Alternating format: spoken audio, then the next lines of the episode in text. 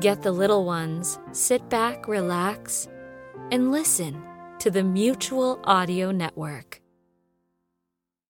What's going on? Today we have another episode of Saturday Story Circle. I'm your host, Scott Mosier, and your guest host, Austin Mosier. What's up? Decoder Ring Theater, Red Panda number 78, The Darkness Beyond. If an unspeakable nameless horror from beyond this world were suddenly nowhere to be found, that couldn't possibly be a bad thing, could it?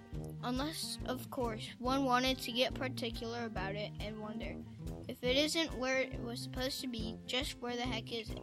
If they are to find out, the red panda and the flying squirrel must face the darkness beyond. Wow, that sounds great. Can't wait to hear more from that next week. Me too. We'll follow that with the radio adventures of Dr. Floyd, episode number 601 Take Off. In the season 5 finale, Dr. Steve plots to uncover the mystery surrounding Amelia Earhart's disappearance, while Dr. Grant and Chips find out that Dr. Floyd's personal feelings may hamper the mission. That sounds great.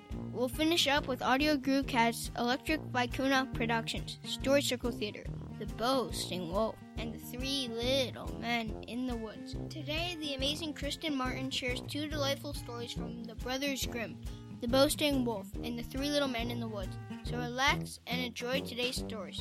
And oh yeah, don't forget to keep on reading. That will wrap us up today this week. And remember to bring a friend, because there's always room at the Saturday Story Circle here on the Mutual Audio Network. Peace out, Pete.